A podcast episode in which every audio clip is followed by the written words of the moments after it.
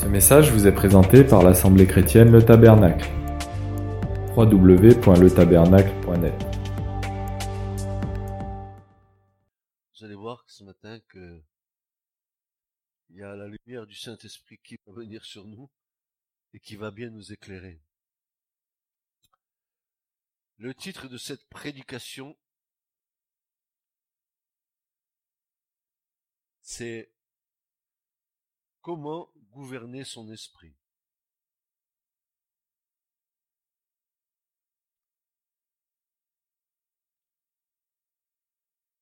Comment gouverner son esprit ? Comment ne pas partir en live dans nos pensées ?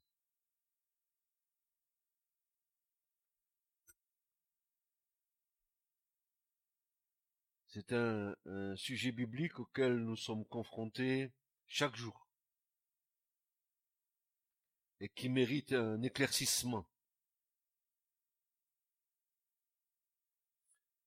Et aussi les moyens appropriés par le Saint-Esprit pour que nous puissions en sortir plus que vainqueurs. C'est notre quotidien. Notre quotidien, c'est notre combat que de gouverner constamment notre esprit pour pas que nous sortions en dehors de la volonté divine. C'est notre quotidien et nous avons besoin de tout l'éclairage de l'esprit pour que nous puissions vivre en paix.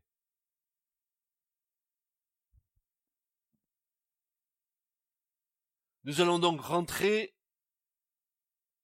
de plein pied dans notre être intérieur. La partie la plus cachée de l'être humain. Alors, nous avons pour base de notre méditation ce matin de la parole 2 versets qui vont en engendrer bien d'autres, mais sur lequel nous allons nous appuyer. Le premier verset, c'est dans les Proverbes 25 et verset 28. Proverbes 25-28, qui déclare ceci. Proverbes 25 et verset 28. L'homme, sous-entendu, la femme, qui ne gouverne pas son esprit, est une ville en ruine, sans muraille.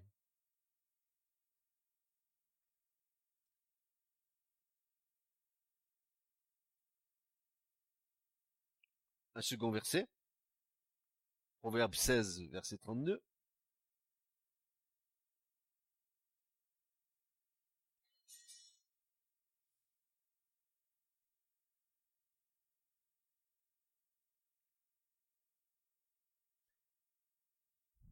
Où il dit ceci, qui est lent à la colère,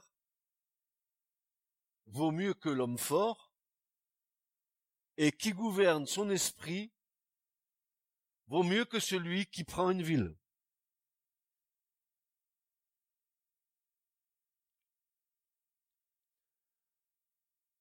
Il y a une autre traduction qui dit ceci, de ce verset, mieux vaut être lent à la colère, que puissant, mieux vaut savoir se dominer que de conquérir des villes.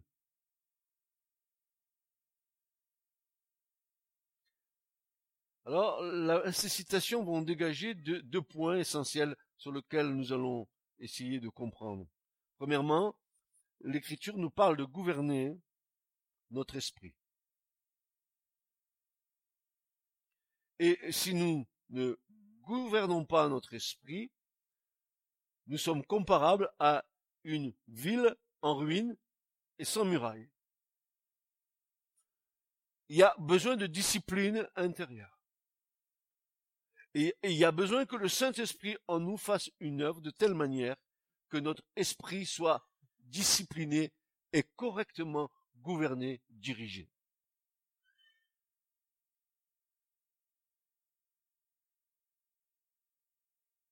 L'image est formelle et instructive, puisque notre esprit est comparable à une ville en ruine et sans muraille. Que signifie ne pas gouverner son esprit et que veut nous faire comprendre ce texte? Alors là, c'est assez intéressant. Voyez-vous, l'écriture, c'est pas toujours ce que nous lisons, c'est ce que l'Esprit de Dieu veut nous faire comprendre de ce que nous lisons. C'est différent. Nous pouvons lire, et nous avons été habitués à lire, mais avec la parole de Dieu, c'est différent. Pourquoi c'est différent? Parce que la parole de Dieu, elle est esprit et vie. Donc la différence avec une lecture normale, c'est que quand vous posez vos yeux sur l'écriture, attendez-vous à ce que l'Esprit de Dieu donne la vie à cette écriture que vous êtes en train de lire. Souvent je dis que nous lisons la parole de Dieu par habitude, ou nous lisons la parole de Dieu parce qu'il faut la lire, ça nous rassure. On la lit, on a fait sa BA. On va se justifier devant Dieu d'avoir posé ses yeux dans la Bible. Mais nous ne pouvons pas lire la parole de Dieu sans avoir un cœur ouvert et un esprit en prière.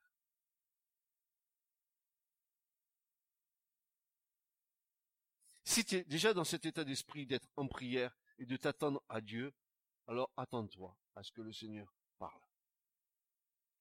Si tu viens dans cette parole et que tu la lis avec ton intelligence pour essayer de comprendre avec ton intelligence, tu vas voir que vite fait, ça va devenir hermétique. Pourquoi avons-nous reçu le Saint-Esprit, frères et sœurs? Le Saint-Esprit nous a été donné pour que nous ayons une compréhension des choses d'en haut. Oui ou non? C'est bien ce que l'Écriture nous dit. C'est que le Saint-Esprit nous a été donné pour nous rappeler les paroles que Jésus a déjà dites. Il va nous les faire souvenir, il va nous les faire comprendre.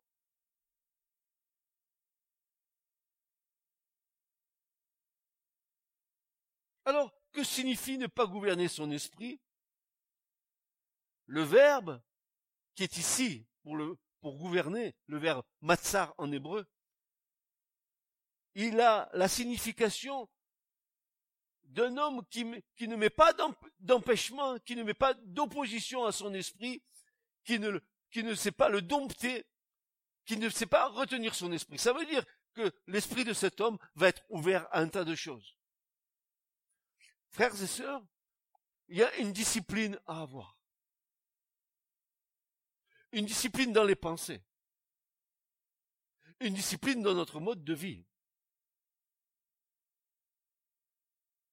Ce qui nous joue des tours, c'est que nous voulons vivre, suivre le Seigneur dans une discipline que nous nous imposons, moitié Seigneur, moitié comme nous étions avant. Ça ne peut pas marcher. Ça ne peut pas marcher. Tôt ou tard, nous allons avoir des problèmes. Plusieurs traductions vont rendre ce passage par « un homme qui n'est pas maître de son esprit » dira Darby. Et second dira « un homme qui n'est pas maître de lui-même ». J'ai voulu aller plus loin, voir d'autres versions. La version Crampon traduira « un homme qui ne sait pas se contenir ». Bien sûr, une femme, pareil, n'est-ce pas? Et la traduction Martin dira « l'homme qui ne peut retenir son esprit, c'est-à-dire un homme qui ne domine plus son esprit. » Tu dois dominer ton esprit. Attends, c'est pas toi qui vas le faire. Nous allons voir comment ça va se passer. C'est pas une action humaine qui va faire que tu vas dominer ton esprit. Simplement, ça va être par le Saint-Esprit.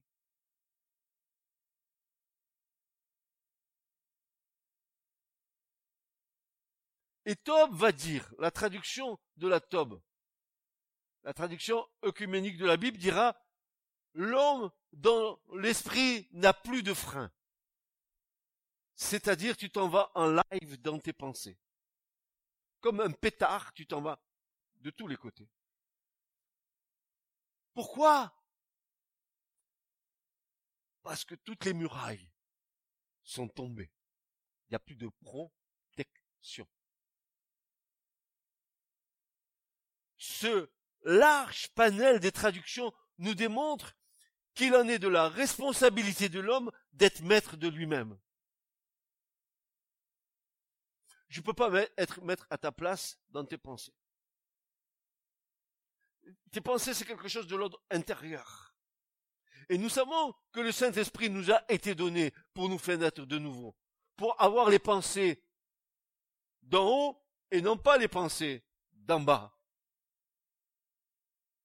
Quand notre esprit sort de la présence de Dieu, voici que nous sommes dans une autre direction.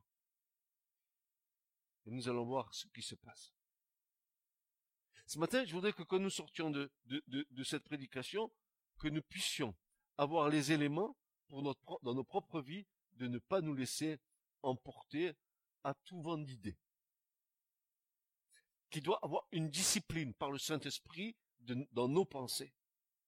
D'ailleurs, le Seigneur dira ceci par la bouche du prophète Esaïe, « Mes pensées ne sont pas vos pensées, et mes voix ne sont pas vos voix. » Vous avez les pensées d'en bas, moi je suis d'en haut. Donc, il nous faut, pour être dans un gouvernement de notre esprit, dans les pensées d'en haut, et non pas celles d'en bas.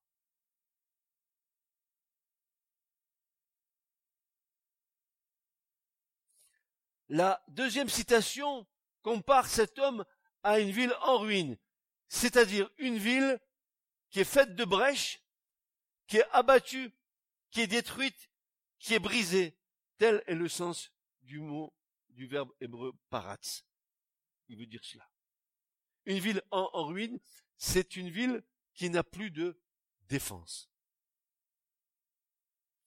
Sans muraille, sans défense, sans aucun rempart. Et voilà, regardez, sans aucun rempart pour arrêter les traits enflammés du malin.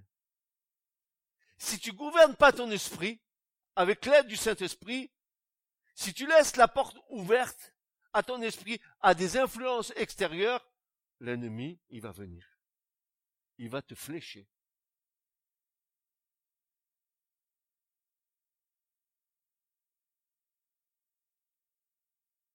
Sans muraille, sans défense, sans aucun rempart pour arrêter les traits enflammés du malin, c'est-à-dire le rempart de la foi qui est le bouclier de notre armure. Pour n'avoir pas su dresser des murailles de protection dans son esprit, l'homme est ouvert à toutes sortes d'influences. Car il n'a su ériger aucune défense, aucune protection. Il est comme une ville ouverte, soumise à toutes sortes d'influences. Son esprit est traversé par une multitude de pensées qui influencent profondément sa vie. Frères et sœurs, moi je vais vous dire une chose, et vous n'allez pas me dire non, parce que je vous dirai vous êtes un menteur si vous me dites non. Je vais vous dire une chose, c'est que même quand on est rempli du Saint-Esprit, si nos regards se posent sur des images, n'est-ce pas, quand on veut, aujourd'hui, écouter des informations à la télé, eh ben, on a de la publicité et nos yeux, qu'est-ce qu'ils voient? De plus en plus, quoi? Des femmes nues. Quoi? Des choses que tout d'un coup, nos pensées,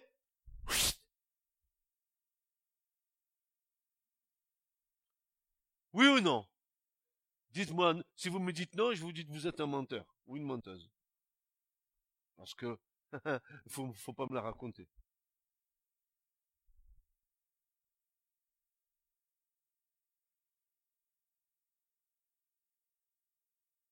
Dans la démagogie, aujourd'hui, de l'information que nous avons, vous ne pouvez pas voir même les chaînes qui sont spécialisées uniquement dans les informations, elles vous mettent de la publicité à tout va, et cette publicité c'est quoi?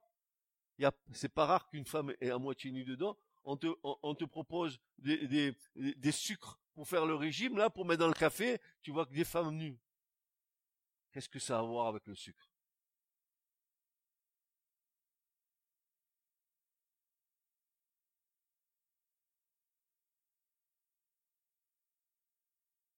Oh, mais je crains, j'ai le Saint-Esprit en moi. T'as vu tout d'un coup? T'as vu la femme là comme elle est belle? T'as vu la femme comme elle est pratiquement nue? Ou les hommes, pour les femmes, pareil.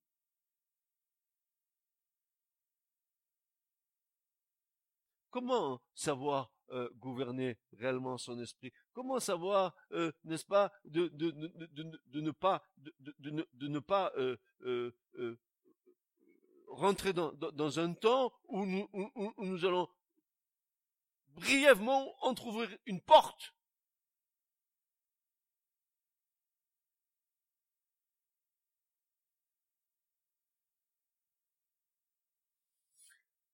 Les murailles autour d'une ville, étant la symbolique d'une fortification qui devait protéger des attaques de l'extérieur, ceux et celles qui vivaient à l'intérieur. Sans muraille, la ville était sujette et ouverte à toutes sortes d'occupations et traversée par toutes sortes d'influences. Il en est de même pour un homme, une femme qui ne sait pas gouverner son esprit, il ou elle est ouverte à toutes sortes d'influences.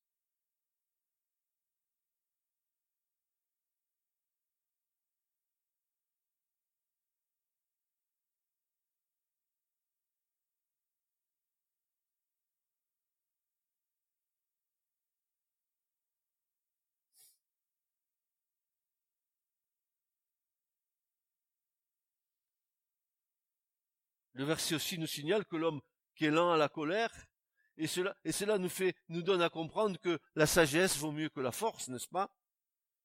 Le second caractère a trait à celui qui gouverne son esprit, qui garde en main la direction de sa volonté et de ses décisions, et qui remporte par là des victoires plus décisives sur lui-même que celles d'un chef d'armée ou d'un conquérant. Oui, qui garde en main la direction de sa volonté et de ses décisions. Comment tu peux garder en main la direction de ta volonté et de tes décisions?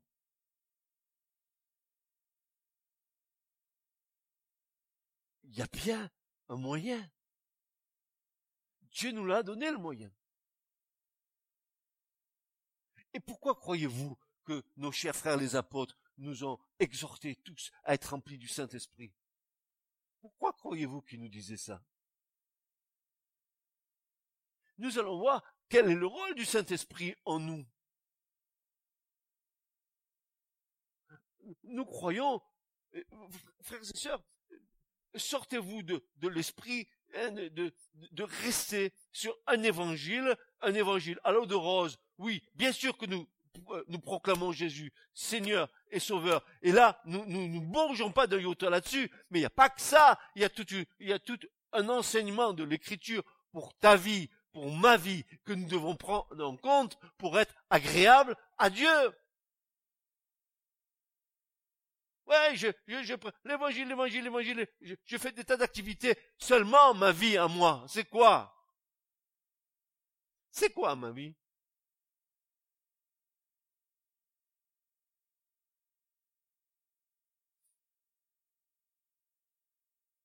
Maintenant, voyons voir ce qu'est gouverner son esprit. Gouverner un pays, c'est établir des lois pour donner des références au peuple en ce qu'il peut faire et ne pas faire. C'est établir des limites. Gouverner, c'est administrer, n'est-ce pas? Gouverner son esprit, c'est d'en avoir la maîtrise. Comment puis-je avoir la maîtrise? Et les amis, comment puis-je avoir la maîtrise? Mais dis donc, il n'y a pas dans l'Écriture quelque chose comme ça, où le Saint-Esprit, qu'est-ce qu'il nous accorde? La maîtrise de qui? De l'autre? La maîtrise de moi. pour ça que les apôtres disent « Soyez remplis du Saint-Esprit ». La maîtrise de moi, la maîtrise de soi, dit l'Écriture, n'est-ce pas? La maîtrise de soi, écoutez bien, c'est de dépasser. Ça vient du Seigneur. Cette phrase que je vais vous donner, elle vient du Seigneur, elle vient pas de moi. La maîtrise de soi, c'est de dépasser la réaction spontanée de la nature pécheresse de la chair au bénéfice du fruit paisible du Saint-Esprit.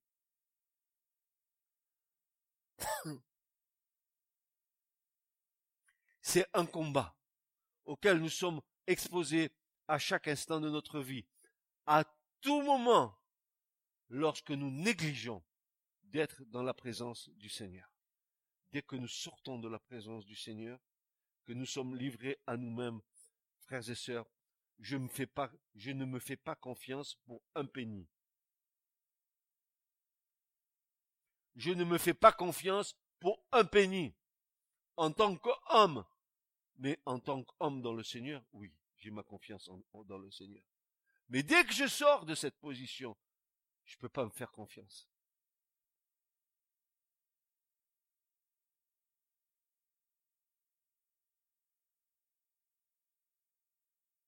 C'est un combat auquel nous sommes exposés à chaque instant de notre vie, à tout moment, lorsque nous négligeons d'être dans la présence du Seigneur.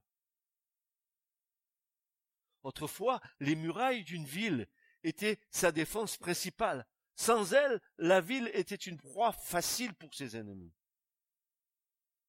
Ce proverbe nous avertit du danger que court notre âme si nous ne développons pas, avec l'aide de Dieu, une capacité à la maîtrise de soi.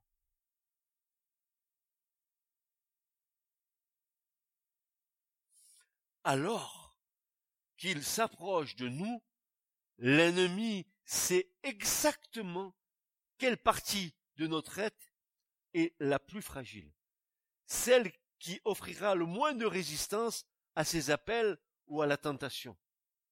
La maîtrise de soi, le plein contrôle de sa liberté intérieure est l'objectif que vise le Saint-Esprit en nous. La maîtrise de soi, c'est le fondement d'une bonne conduite.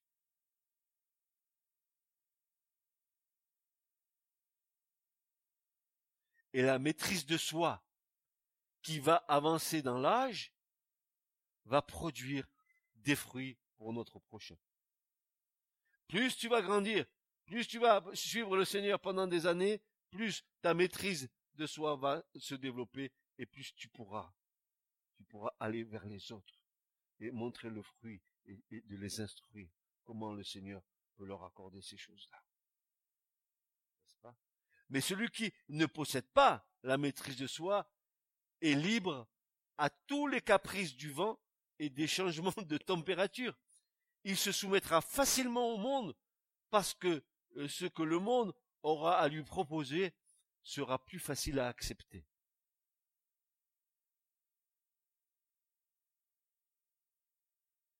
Ça lui sera plus facile à accepter pour sa nature humaine que de renoncer à lui-même pour servir Christ.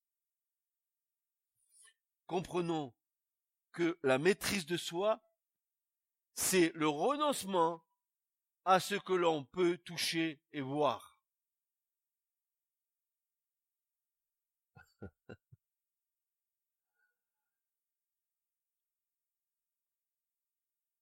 La création de Dieu est belle. La création de l'homme, c'est quelque chose de magnifique. Mais le péché, il a tout gâché. Il a tout gâché, frères et sœurs.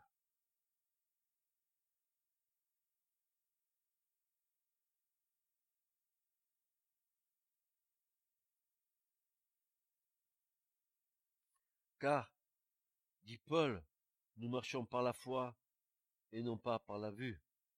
La maîtrise de soi, c'est la perte de ses propres désirs et le contrôle total de ses pensées.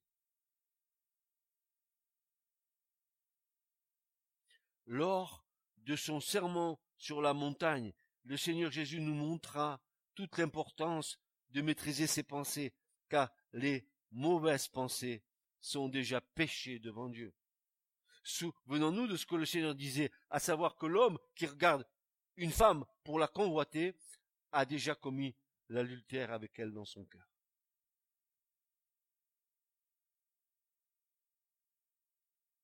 Quelle importance de la maîtrise de soi! Donc, afin de couper ces mauvaises pensées à la racine, avant qu'elles nous conduisent à pécher devant la face de Dieu.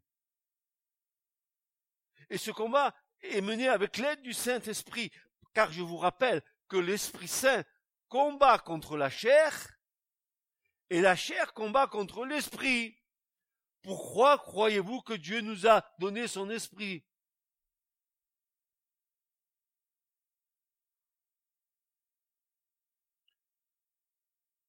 La plus belle victoire qu'un homme puisse remporter consiste à maîtriser son propre esprit. Galates 5, versets 16 à 18 nous dira ceci.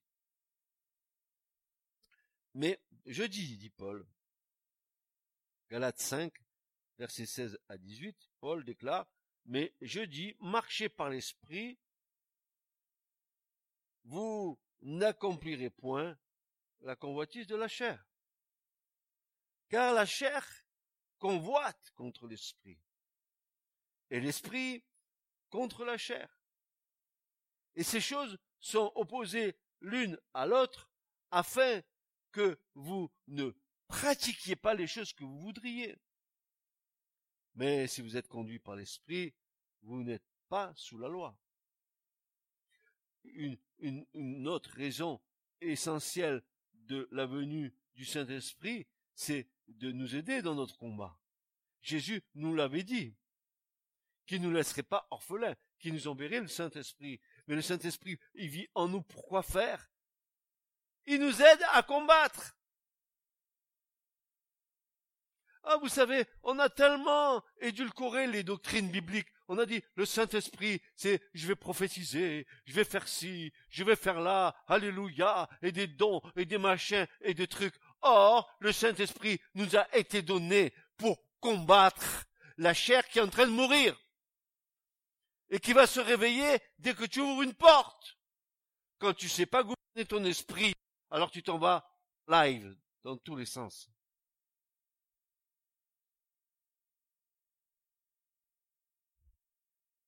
Nous croyons que ça n'a pas d'incidence. Nous croyons que parce qu'on est au Seigneur et qu'on marche avec le Seigneur, que le monde ne peut pas avoir d'impact sur nous. C'est faux, frères et sœurs. Le diable, il ne vous lâchera pas comme il n'a pas lâché Jésus. Comme il est dit dans l'évangile de Luc, il s'est retiré pour un peu de temps. Quand Jésus l'a vaincu dans le désert, il nous a dit que le diable l'a laissé, mais il est revenu à la charge. Vous croyez que vous êtes dans un cloître, que rien ne peut vous atteindre?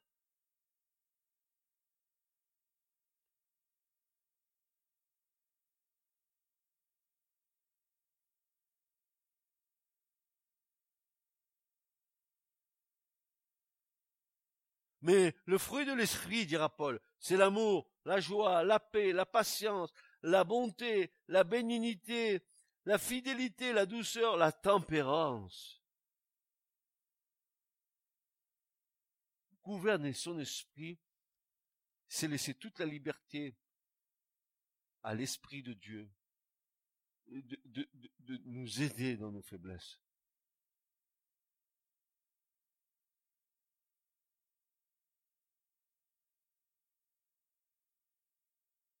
L'Écriture nous dit que chaque fois que nous sortons en dehors de la volonté de Dieu, chaque fois que nous franchissons la haie que Dieu a mis autour de nous pour nous protéger, comme il l'avait dit à Israël, je t'ai protégé d'une haie, je t'ai entouré et tu étais dans ma grâce et dans ma faveur. Et chaque fois que nous sortons, n'est-ce pas, en dehors de la volonté divine, que nous franchissons cette haie, l'Ecclésiaste nous dit que derrière la haie que nous allons franchir, il y a un serpent qui va nous mordre.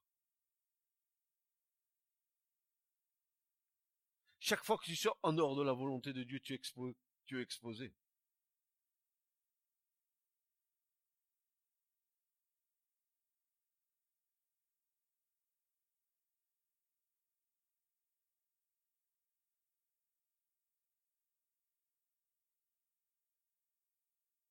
Frères, sœurs, convenez que la parole de Dieu répond à toutes nos questions et résout tous nos problèmes. Voici ce que Paul va nous déclarer. 2 Corinthiens 10, versets 3 à 6. 2 Corinthiens 10, versets 3 à 6. Paul va dire, « Car en marchant dans la chair, nous ne combattons pas selon la chair. Car les armes de notre guerre ne sont pas charnelles, mais puissantes par Dieu. Pourquoi faire ? Pour la destruction des forteresses. Et quoi encore? Détruisant les raisonnements et toute hauteur qui s'élève contre la connaissance de Dieu et amenant toute pensée captive à l'obéissance de Christ. Renversant les forteresses, les raisonnements, toute pensée qui s'élève contre Dieu, afin que notre esprit soit en paix.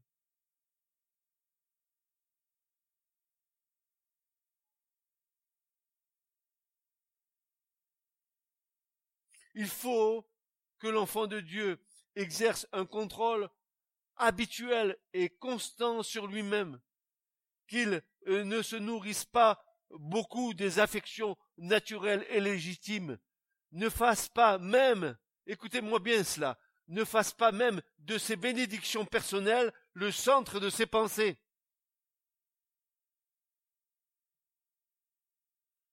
Agir ainsi, c'est se livrer comme une ville sans muraille, aux assauts victorieux de l'ennemi.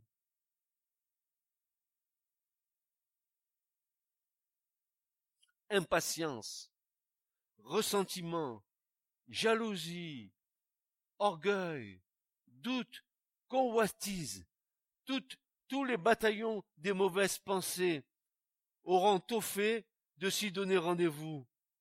1 Pierre 1, verset 13 à 16, nous invite dans ce sens à mettre une ceinture au rein de notre entendement et à être sobre, autrement dit, à contenir notre imagination.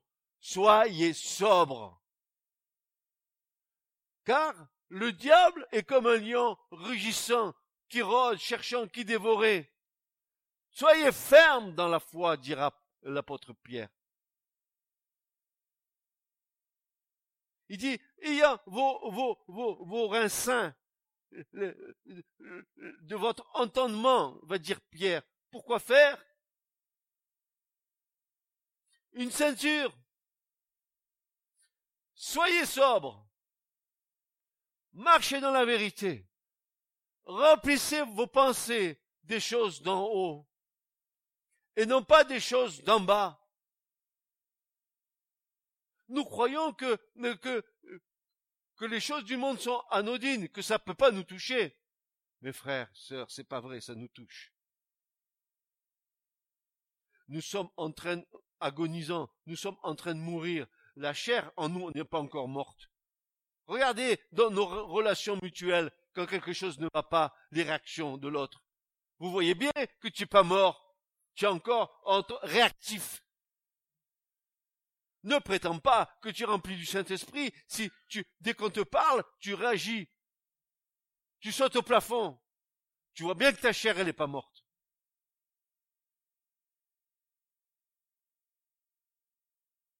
Et nous prétendons être remplis du Saint-Esprit. Jésus était rempli de l'Esprit. Il ne rendait pas le mal. Il rendait pas le mal, il rendait le mal par le bien.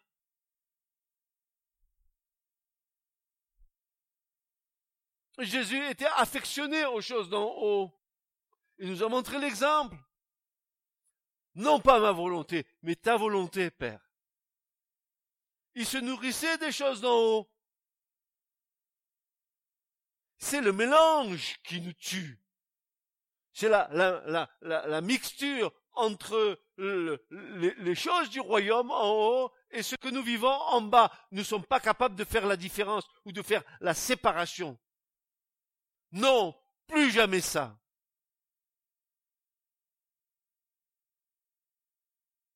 Alors tu me diras, mes frères, on va vivre comme un moine.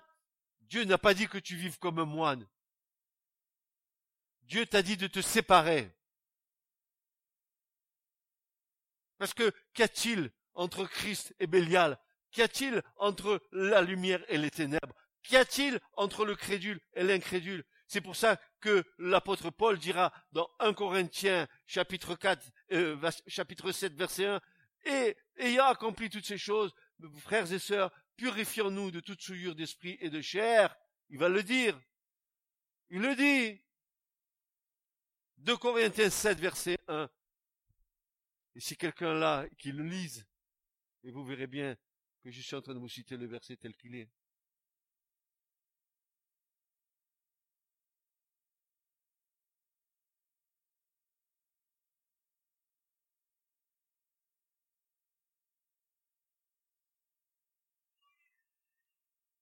Car ceux et celles qui maîtrisent leur chair avec l'aide de Christ sont totalement disposés à se conformer à la volonté de leur Père Céleste, au contraire de ceux qui, refusant de se maîtriser, se placent eux-mêmes de façon réfléchie sous l'esclavage de l'ignorance et du péché. Ils sont alors vulnérables à la dictature et à la torture que leur fera subir le diable. Sachons-le, l'ennemi ne bénira jamais ceux qui se placent sous sa dictature, car sa seule récompense sera de leur offrir le temps de feu et de soufre.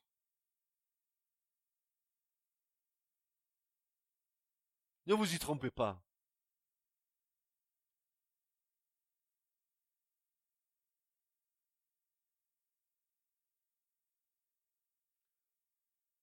La voie de la folie passe par la confiance insensée que l'on met en soi.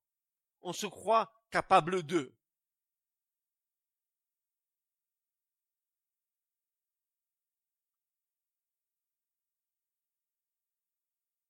Dans ses impressions ou ses propres analyses, combien de fois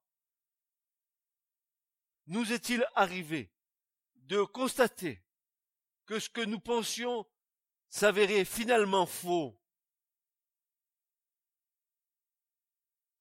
Prenons le temps de consulter Dieu. Apprenons à chercher et puiser dans sa parole les principes qui orienteront nos vies, car de là vient le salut pour nos vies.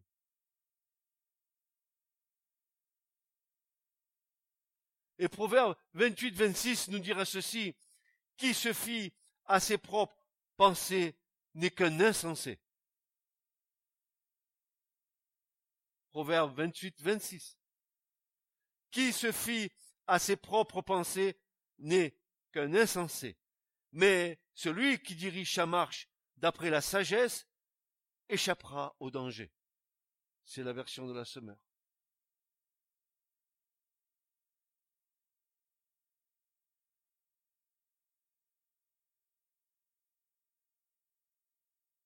Une garantie de vivre avec les pensées d'en haut, frères et sœurs. C'est de vivre, c'est de marcher, et puis d'être conduit par le Saint-Esprit. Je ne peux pas faire autrement. Ou je suis né de l'Esprit, ou je suis né d'une église.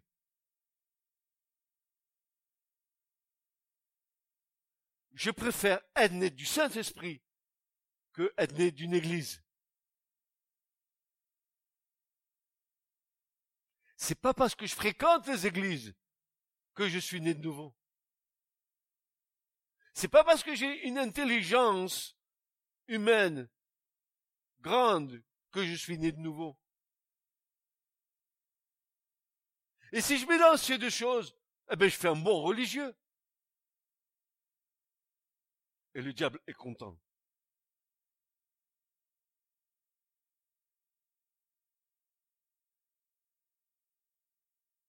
Notre vie de piété est-elle suffisamment conséquente pour nous amener pour nous armer, contre les tentations et contre les sollicitations extérieures.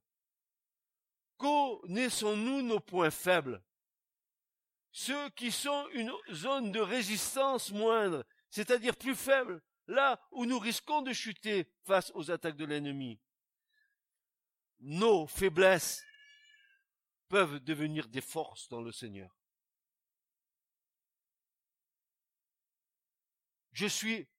Nous devons être révoltés contre nous-mêmes.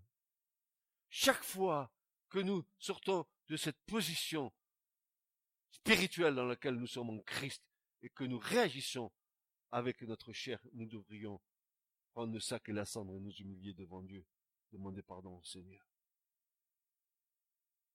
Paul nous a dit que nous étions morts, ensevelis et ressuscités avec le Christ par notre baptême. Mais ça, c'est l'acte que Jésus a fait pour nous.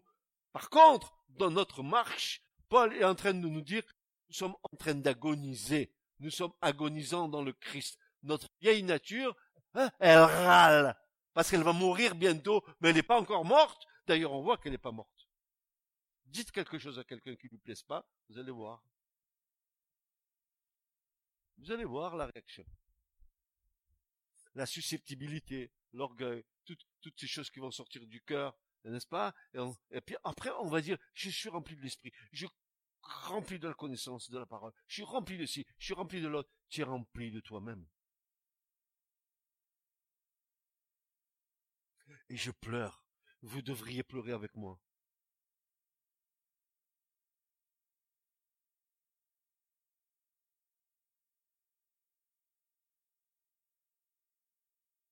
Si je suis fort, c'est que je le suis par celui qui me fortifie chaque jour.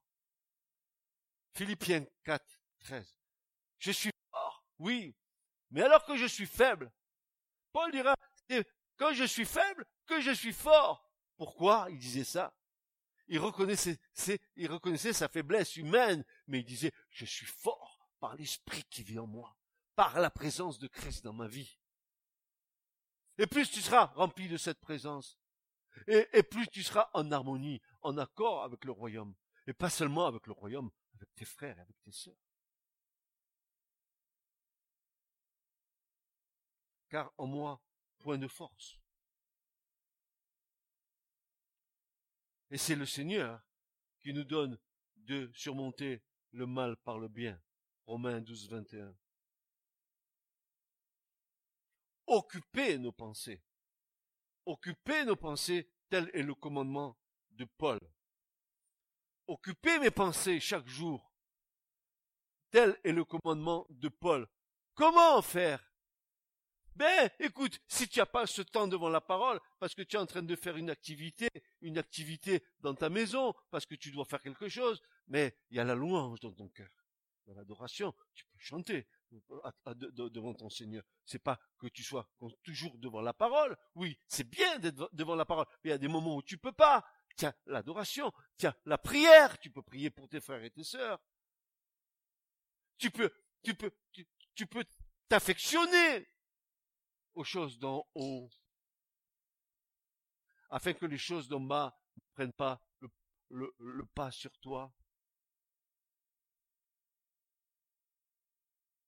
Frères et sœurs, moi, j'étais avec mon épouse, on regardait les informations, parce qu'en ce moment, il se passe des choses qu'il nous faut être au courant des choses. Il ne faut pas non plus, n'est-ce pas, être un benêt. Un benêt, ça veut dire un idiot, parce qu'il se passe des choses.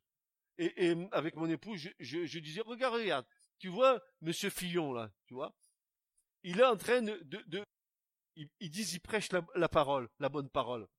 Quand j'entends ça me fait tomber à mon rêve. Enfin, vous les voyez prêcher leur discours. Observez-les bien. Ils sont même pas convaincus de ce qu'ils disent. Ils sont en train de te tromper. Ils te font voler la couleuvre. Toi, tu dis amen. Et eux, tu les vois. Je disais à ma femme, mais où il y a une conviction en eux? Il n'y a aucune conviction pour faire passer leur message. Tu vois pas qu'ils sont en train de comme ils font d'habitude. comme ils font toujours.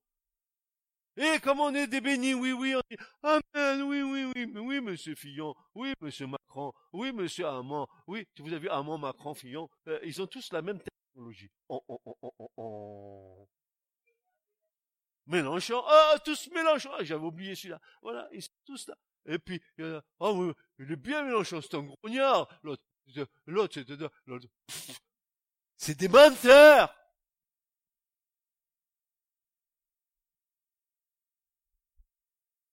Quand ils seront à la tête, au sommet, adios les promesses. Et je prie le Seigneur qu'il y ait beaucoup plus de gens avec des casseroles pour les attendre, les meetings. Qui sortent les grosses caisses et tout. Qu'au moins, le peuple, il leur dise, mais vous nous prenez pour des billes, ça fait trop longtemps maintenant.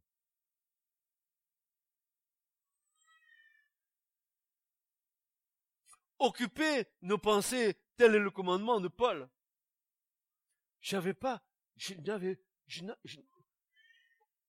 Oui, c'est vrai. Fillon, Macron, Mélenchon, Hamon, ils sont tous la même terminologie. On va tous les mêmes dans le même sac.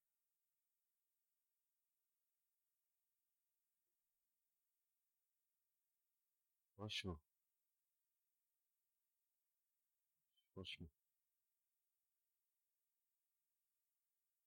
Alors Paul nous dit ceci, et c'est un commandement. Au reste, mes frères, Philippiens 4:8. Regardez bien ce à quoi nous appelle Paul.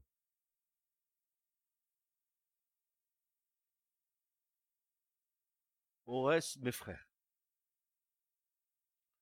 tout ce qui est vrai, tout ce qui est honorable, tout ce qui est juste, tout ce qui est pur, tout ce qui est aimable, tout ce qui mérite l'approbation, ce qui est vertueux et digne de louange, soit l'objet de vos pensées. Tu veux gouverner ton esprit? Voilà le remède. Viens me chercher, je vais te faire une ordonnance. Je te dirai, va voir le grand médecin, Jésus.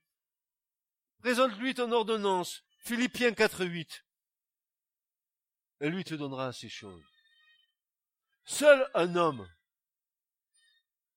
une femme, remplie du Saint-Esprit, et en capacité par le Seigneur de savoir diriger sa vie, avec maîtrise et paix. Heureux l'homme et la femme qui sont préoccupés par la pensée d'en haut. Ils ou elles seront gouvernés parfaitement leur vie. Et Paul dira aux Colossiens, dans le chapitre 3 et versets 2 à 6, il va dire ceci. Colossiens, mes frères, mes amis, mes frères du tabernacle, mes sœurs, affectionnez-vous aux choses d'en haut, et non à celles qui sont sur la terre. Car vous êtes morts. Hein? On est mort. Ah bon? D'accord. Et votre vie est cachée avec Christ en Dieu. Quand Christ votre vie paraîtra, alors vous paraîtrez aussi avec lui dans la gloire. Faites donc quoi? Mourir les membres qui sont sur la terre, l'impudicité, l'impureté, les passions, les mauvais désirs et la cupidité qui est une idolâtrie. C'est à cause de ces choses que la colère de Dieu vient sur les fils de la rébellion. Amen. Amen. Frères et sœurs, ce matin, si nous avons entendu ce message, je ne vous demande pas si vous l'avez compris entièrement, et si vous en avez saisi, au moins, des bribes pour vous, c'est un des points capitaux de nos vies. Savoir gouverner son esprit. Laisser la direction de notre esprit au Saint-Esprit. Et je loue le Seigneur qu'au-delà de ce que l'Esprit nous a été envoyé pour convaincre le monde de péché, de justice et de jugement, que le Saint-Esprit nous a été envoyé, n'est-ce pas, pour qu'on ne soit pas orphelins, qu'il nous était envoyé pour nous rappeler les paroles de Jésus, pour que le Saint-Esprit glorifie Jésus au milieu de nous. Ce que je sais, c'est ce que dit Paul, c'est que le Saint-Esprit nous a été donné, afin que nous puissions, avec son aide, combattre la chair. Combattre la chair et les pensées de la chair. Paul dira dans Romains 8, il dira ceci, les pensées de la chair sont inimitié contre Dieu. Elles peuvent même pas se soumettre à Dieu. Elles sont ennemies de Dieu.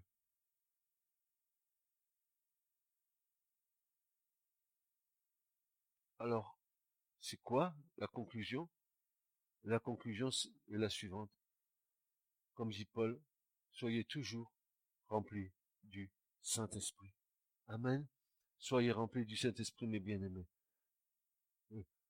Quand l'Esprit de Dieu vit pleinement en nous, il nous emmène dans des dimensions que nous ne soupçonnons même pas. Là, il va nous faire chanter par l'Esprit, il va nous faire prêcher par l'Esprit. Il a pris la barre de ta vie, il te conduit. Vivre, marcher et être conduit par l'Esprit de Dieu. Telle est la volonté de Dieu. Amen. Amen. Ce message vous a été présenté par l'Assemblée Chrétienne Le Tabernacle. www.letabernacle.net